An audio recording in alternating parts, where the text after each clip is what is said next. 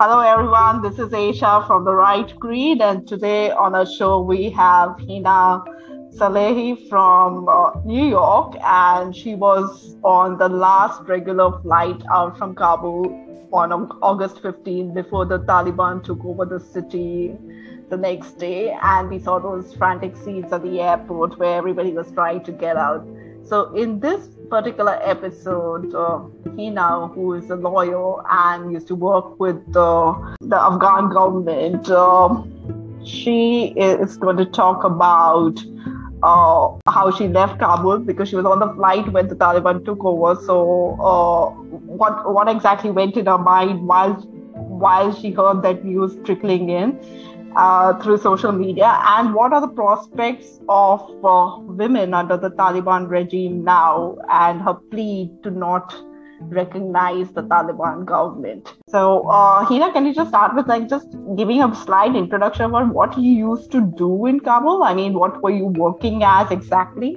Hi, Eisha. Hello, everyone. Um, thank you, Eisha, for having me on your podcast. Uh, this is Henaa Salehi. I am, as Eisha mentioned, I'm a, a, lawyer. I have been a commercial lawyer in Afghanistan. Um, for almost uh, around five years. But um, on 2019, end of 2019, I, have joined the government. Uh, in one of the closest offices to um, President Ghani, legal unit of President Ghani. I have joined as a legal um, expert, and um, then it went on for two years where I got promoted to certain positions. My last position with Afghan government was uh, the director of procurement policy and law uh, for National Procurement Authority of Afghanistan. Okay, so what exactly was the job role? I mean, you know, if you can like decode it for somebody who doesn't know legal jargon.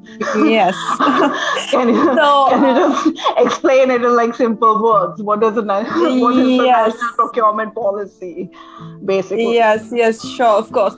So uh, we have this uh, under Afghan government structure. We had this National Procurement Authority, which was established around seven years ago, which was actually like the main center for the whole procurement uh, affairs of Afghan government. Mm-hmm. We had a centralized procurement system for whatever the procurement needs of the Afghan government would be. Okay. And um, this was uh, um, as as the mandate can give you a picture. It was a, a big office. We um, where we had. Uh, um, a, a, setup or a structure just similar to ministries, government ministries, and there was a proper hierarchy. So, under the setup and structure, there was the lead, the main lead, or the director general, then there were deputies, and then there were directors, which each director was leading um, di- one of the directorates. My under my directorate, um, as the name may may say. Um, we were dealing with uh, the whole legal and policy framework of uh,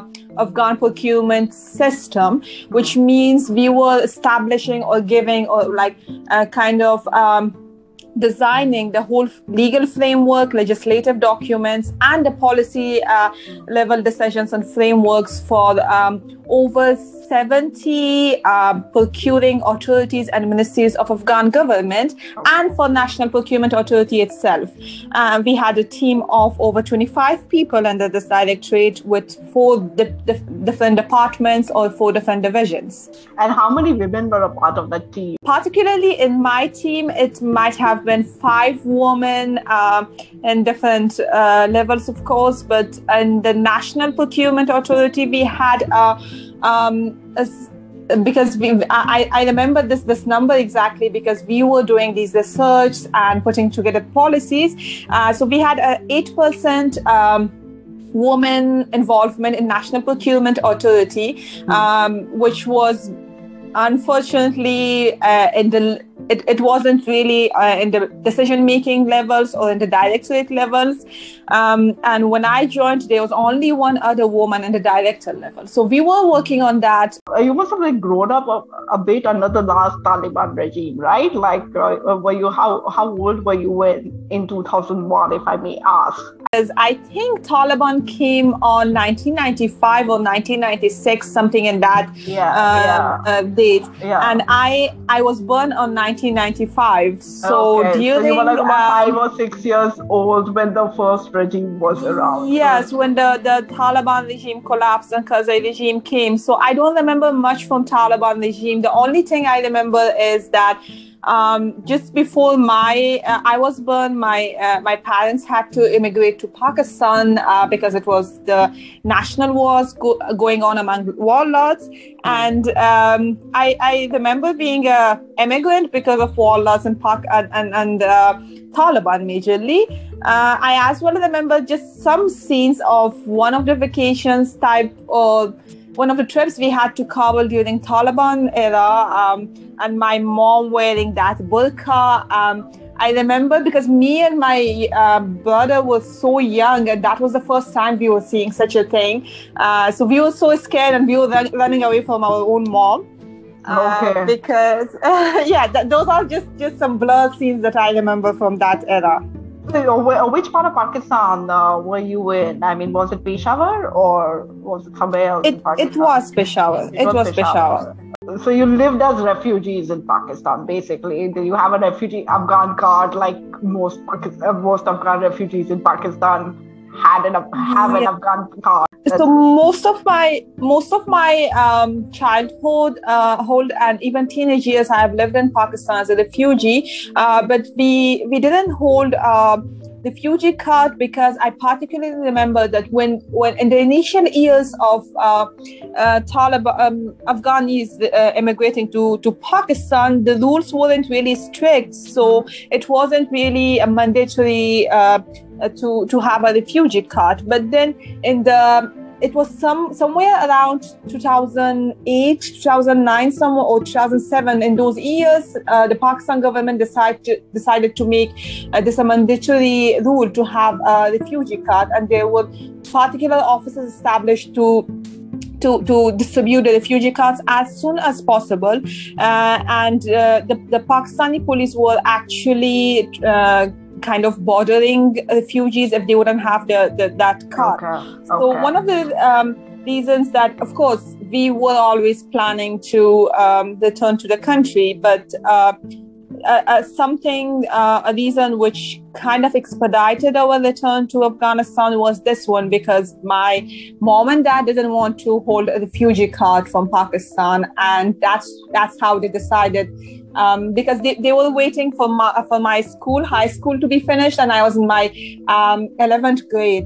And Okay. uh, when these things uh, got a peak and they, we couldn't uh, stay in Pakistan anymore. So they decided to leave as soon as possible, even before I, I could finish the high school there. So you completed your high school in Kabul, in Afghanistan. Yes, I completed my high school in Afghanistan. Okay, so you basically have seen, uh, been in Afghanistan while it was under American occupation, if I must say so. I mean, uh, post uh, post 2001, after the wars and stuff. So you've essentially seen a more American Americanized side of Afghanistan. Uh, We can we can put it that way. Um, though uh, the th- the fact is that of course we weren't living here, so as a like wh- when uh, you live somewhere, it's totally different. But we were traveling, our families were back home, and we were traveling to uh, Kabul frequently. So I have seen sometime uh, like the initial years of Karzai government as well. Uh, Okay. plus, when your families are um, somewhere and you you always have a picture of how things go on, but experiencing it uh, as a first-hand thing is totally different. So yeah, I was like, uh, I I came to Kabul where where.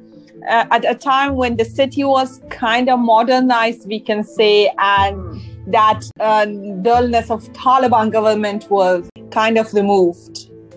Do you, do you think this current uh, uh, regime, I mean, they're not even like a proper regime right now because they're fighting the war up north, but uh, but Yes. um, do you think this current regime will be as oppressive as the last one? Because there's already like so much of uh, social media and there's you know uh, and and because they had like a very close relationship with the al qaeda who were obviously very youtube friendly at one point of time. Yes. Uh, because they use youtube as propaganda do you think this this particular regime would be as oppressive as the last one in terms of like uh, what would be accessible to people and what people can watch or what people can listen to or what people can do? Or is it going to be a bit more liberal because of the how prolific social media is in the country and how yes. everybody has a cell phone you know where you can consume mm-hmm. things you know? So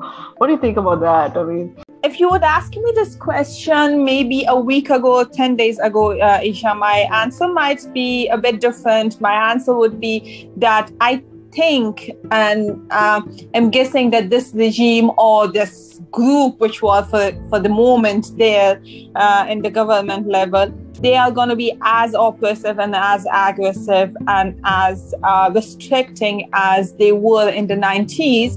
Uh, but that would be an assumption or a, a, kind of prediction. But now that you're asking me this, uh, this uh, question at this point, uh, that assumption is kind of shifted to the reality because what happened in the last one week, um, it proved to us how um, the group is the same group and even more uh, oppressive because the public is not the same public. A public yeah. of 1995 would be uh, uh, was was group of people or citizens who were calm, who were already oppressed by the war in the country, which was ongoing mm. uh, for lots of years by warlords and, and, and internal war.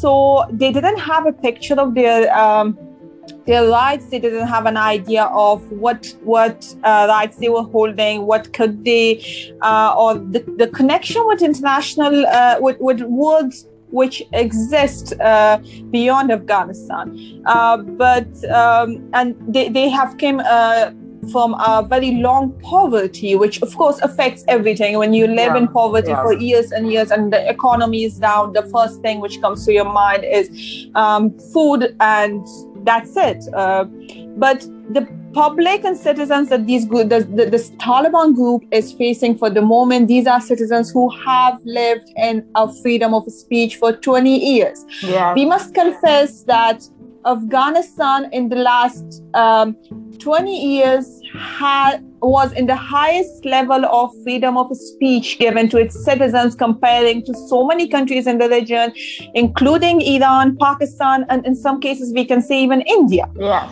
Uh, there was no restriction from government side on the citizens. You could have access to social media easily. You could object any politician starting from the lowest level to the president any any political party anyone now, oh like, what we so see that was like complete last... democracy, like all the democratic values of freedom, yes. liberty, equality. I mean, they kind of like were yes. all upheld. Okay. And we were doing very well with freedom of speech. Freedom of speech was one of the areas that it was like we, the government was the most responsive government to the media. Now, that response was really convincing to the media or not that's another side of the story. But at least government was there to respond to the media. Media had freedom of speech and objecting.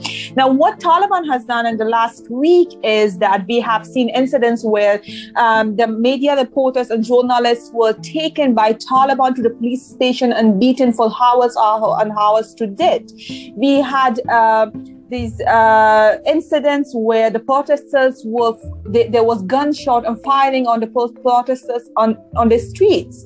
And we had this recent incident that the uh, net internet connection was restricted and banned in the certain areas of kabul.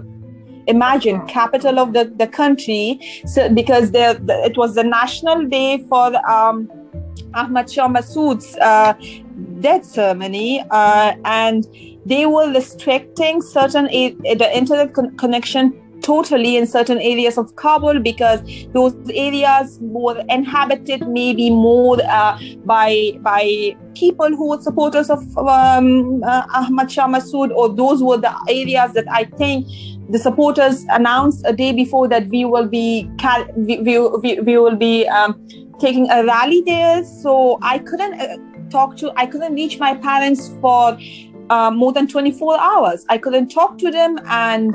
That that that that's that gives us a clear picture of how, how Taliban are dealing with these things. So they are so they are like not doing a complete block. They're like you know blocking on particular days or particular areas when they're when they think that there will be a bit of a, an uprising on the same. I mean they could like block Kabul completely out, but they're not doing that. Oh. You know, I I think that this is ta- uh, Taliban group does not want to uh, attract any international community attention towards negative things yeah, because yeah. they are in a very critical situation of um, uh, like everyone's eye the whole world's eyes on taliban that yeah. they will establish a government a government which apparently after two weeks they have announced uh, an incomplete government with acting ministers and um, and and the the lead of the government is still not clear. So they are already in a critical situation and in not uh, in a not so good situation. The economy of the, the the country is so clear. The situation of the banks are so clear. So the the worst thing they can do for themselves at this situation is to attract any attention towards human rights towards freedom whether it's a freedom of speech or mm. any other thing so they are trying to to to keep a balance just to uh, to to not um, get attract any negative uh, ne- negative comments um, uh, or opinions from international community. Um, this time in the protests against the Taliban, the women have been in the forefront of the protests, and that essentially has been covered by the international community because those are the pictures that have been coming out, and how women have been brutally beaten as well or fired upon, peaceful protesters being fired upon by these 15 or 16 year old gun toting Talibanis, you know. So, uh, so there is there is a lot of negative attention as well. I mean, it's not like uh, the international community has not looked into it, but there's also this whole uh, deal because it's been essentially supported by the Qatari government.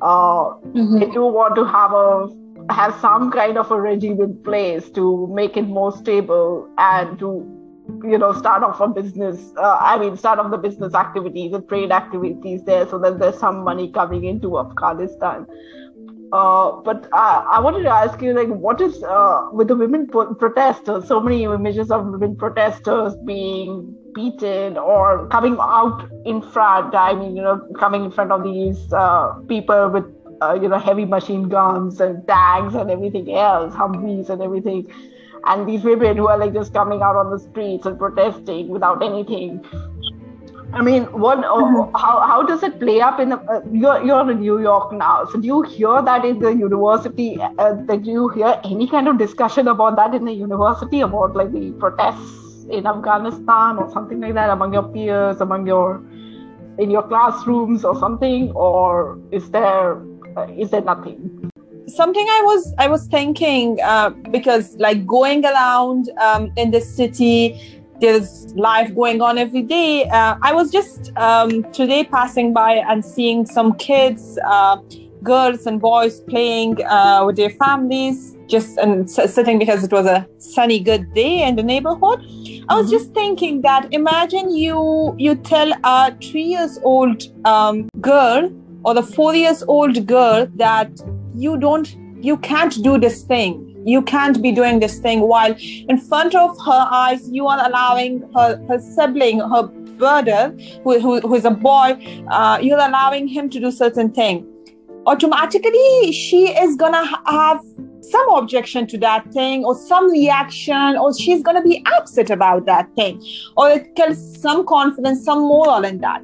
Even if the way we are raising the new generation of our boys even if you would say that to to to a girl that girl's brother is automatically going to object on on that thing and he, that that little boy is having a reaction because that's how we are raising them. We are telling them that they are equal. I had i have a, a 13 years old sibling um, my younger brother who in many cases objected to certain things certain uh, those, those incidents or those words which according to him was unfair being addressed to me. And he thought it's it's it's putting me in an unequal situation. That's how i raised him.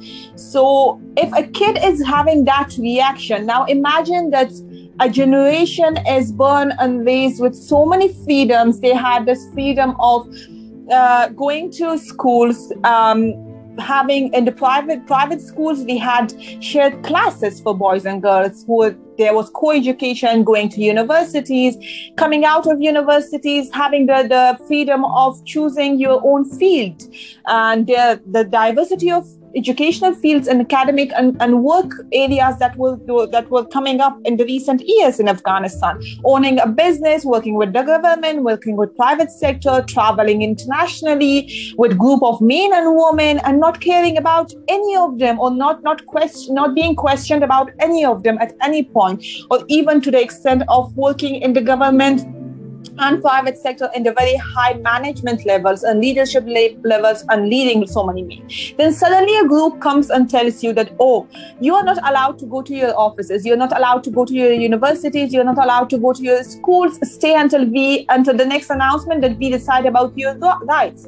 And just for your information, telling you in advance that no woman is going to be in the minister level. No woman is going to be in the uh, um, leadership level in the government. So just set your mind according to that. Now imagine being told that if, if a three years old girl is going to react um, isn't a, a 20 25 years old woman going to react to that Yes, and I that, had, that, that, that, that, has been the biggest uh, change in this particular scenario compared with the last, when nobody really came out and uh, protested when the Taliban came in. Because I think that was at the end of, like, as you said, decades long war and then civil war. And so people were exactly. it was, tired. It was a shift, as I told you earlier, it was a shift from a no rights era to another no rights era. So already people didn't have those those set of rights, hmm. uh, whatever it was, whether it was for for men and women or whether it was only for women, they shifted to another era. So everyone at that moment, that that stage was hoping that okay, we are hoping that the economic situation will get better. We are hoping that we will have food on our tables for our kids. That was the only thing. But over the past 20 years, there is two other generations from two different decades coming up. And it's it's really I don't think Taliban was ready for that. It's really tough for them that um, to to to deal with such situation. I heard a comment on social media from Taliban that uh, they wanted the women to stay home because their fighters are not uh, raised. Um, their fighters are not ready and trained um, to in a way to be able to face women. So for the moment, women are urged to stay at home. Now imagine those those fighters are not even um, trained in a way to face a woman. And yeah. the only thing which is keeping them calm and down for the moment is, as I, I earlier uh, addressed, is the international community's attention and the fact that Taliban needs the the, the recognition of, and approval of international community for the moment. Soon that is done and that's that that recognition is received, then then it's it's going to be a worse situation than today for for Afghan people. Yeah, and especially, especially the women. women, especially the women. I mean, for somebody like you who's worked in the government in in Afghanistan as a woman, I mean, if you were back in Kabul right now, and I'm, I'm sure a lot of people must have told you you're very lucky to have left. I mean, you consider yourself lucky? Oh, everyone. you uh, you consider yourself lucky, or is it like is it painful being away from home when the folks need you, like uh, when the folks mm-hmm. need you there? It's as painful to leave as it is to be stuck in a situation where you can't do anything about it. Right? True, true. Uh, so here's the thing, Eisha. Uh, no matter where you go, I think um, your country holds its own place in your heart and your people holds this, the same place your family friends everyone being back home it's a tough situation while so many people has told me like trust me every afghan or american that comes across me and hears that i was i came out of uh, afghanistan on august 15th in the last commercial flight they the first thing they tell me oh you were so lucky and there were some points that initially I was questioning how to feel about this thing. Should I be grateful and thankful for what happened to me? Or like how can I, even allow myself to be grateful for such a thing while I know my family, my colleagues, my friends who I was just I just met them a uh, few hours ago, a few days ago, they are left behind in that situation. Now, let me tell you this the story of um, th- that day that uh, I came out from Afghanistan. So I was like, my my my flight was scheduled something two weeks or ten days ago. Something that I received my my tickets, uh, and the tickets were, were booked by a third party. Um, so I received my tickets, and I was normally regularly going to office and on the sideline preparing for the trip. Uh, so the day comes, and of course, I was super emotional and till the last day because there were so many, uh, so like, I have built a life there that I, I was leaving behind. So, hmm. though I was coming for a good cause there, I was coming for an opportunity here, but still, it was really tough to leave your life behind, even for for one or two, two years. And this thought wasn't at all in my mind that I won't, at some point, it, it, the situation might come that I won't be able to even return. So I boarded the flight normally, and then there's a, I had a transit to Turkey. So there's a five and a half hour flight from Kabul to Turkey. Mm-hmm. Soon I landed to Turkey, landed to Turkey, and um, connected to the Wi Fi of the airport. I received, I was like bombarded by all these messages from family, from friends, from colleagues that my colleagues went to office that day. And as i told you we were working we, we were these close offices to the president which means mm. it was in the same the same surrounding. Mm. and uh, they all of them some of them crying some of them panicking that we are walking to home. It's a tough situation. We are glad you are not here. We are glad you left. The airport is closed. And i was shocked. And i had like only um, 30 minutes something to my next flight. So i just i was just boarding to the next flight. And maximum it was a 50 minutes something that i was receiving messages or communicating. Then i was in a big shock for another nine hours how to feel what's going on back home hmm. what's happening. And now i honestly don't don't know um, how to feel about uh, where i am and my situation. I am i'm of course very grateful and thankful for for this because I'm I'm out and um, I, I didn't miss on the opportunity that I had of, of pursuing my higher education here, but as well that I can be a voice for others who are stuck but back home and because of their security they can't maybe raise their voice and talk. But I am I'm not feeling lucky honestly because every bit of my plan was that I would be studying for the next one to two years here and I would be returning to my country. Um, okay I had plans for working there. I had plans for business there, for living my life there. For there were there were so many plans that I was thinking I will I will get these specific things out of my masters that uh, that will be able that that will enable me to to do better things back home. So suddenly you are in a situation that the life you have already built is gone, and yeah. the plans you already had is gone as well. There's no possibility for them. And it, it, it's just a numb feeling. You just don't know how to feel about it. Yeah. Um, Do you think the Taliban will become more and more aggressive if the international community does not recognize them? And they might actually start, like they've already started a bit of a war up north. There might be like a full blown civil war across Afghanistan if if that happens. So here's the thing, Eisha. For people who um, know their rights, who are used to living uh, with freedom, for them it's really tough to live under a government and set of rules the Taliban wants for them. Mm. And it's it's equally tough for I wouldn't say even it's only tough for women. It's equally tough for women and men, that category of men who are young youths, because these youths come from the same background. They have lived a similar life like women in the past 20 years. So it's equally tough. And either today or tomorrow, these people are gonna feel suffocating uh, under a Taliban regime and they are gonna raise voice.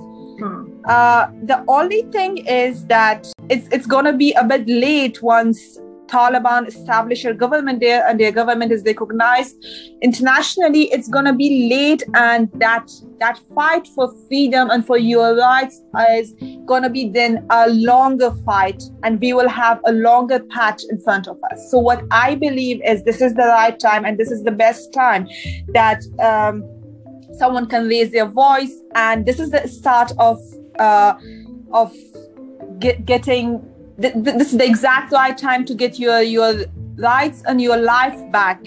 And i'm i'm glad actually for the not movement and um, fight which is of course no one is no one is uh, happy for a fight going on. We are daily losing our youths there our yeah. sons there our brother, brothers there. There's lots of bloodshed and that is not fortunate. That's a very unfortunate situation and that is the last thing you would want for your country for your people.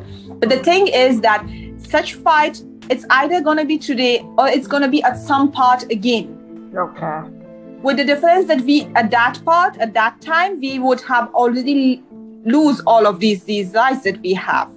And uh, we would be gone through lots of uh, restrictions lots of oppression lots of aggressiveness and lots of torture. Everyone who lived under taliban government in 90s they know how they want things and yeah. they know how they they deal with things. Yeah. and there's lots of aggression involved in that. So there's lots of blood's gonna be shed. And then at some point the people are gonna realize that oh we can't live under such a regime and we need to raise our voice. So it's either this way or that way. We are gonna reach the same point someday. Okay so you'd rather have it now than have it like four years or five years down the line after living through hell, basically.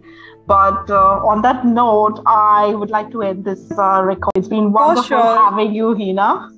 Thank you thank so much. You, thank you so much. It was likewise. It was wonderful talking to you, and thank you for uh, for just being there and helping. I'm just grateful for all the friends and network I have from all over the world who are coming together. Um, It was nice talking to you, and um, I would end this uh, conversation with uh, international uh, a plea to international community uh, for not recognizing Taliban government and for holding them accountable for what they are doing. Thank you. Yeah. Thank you. Bye-bye. Bye.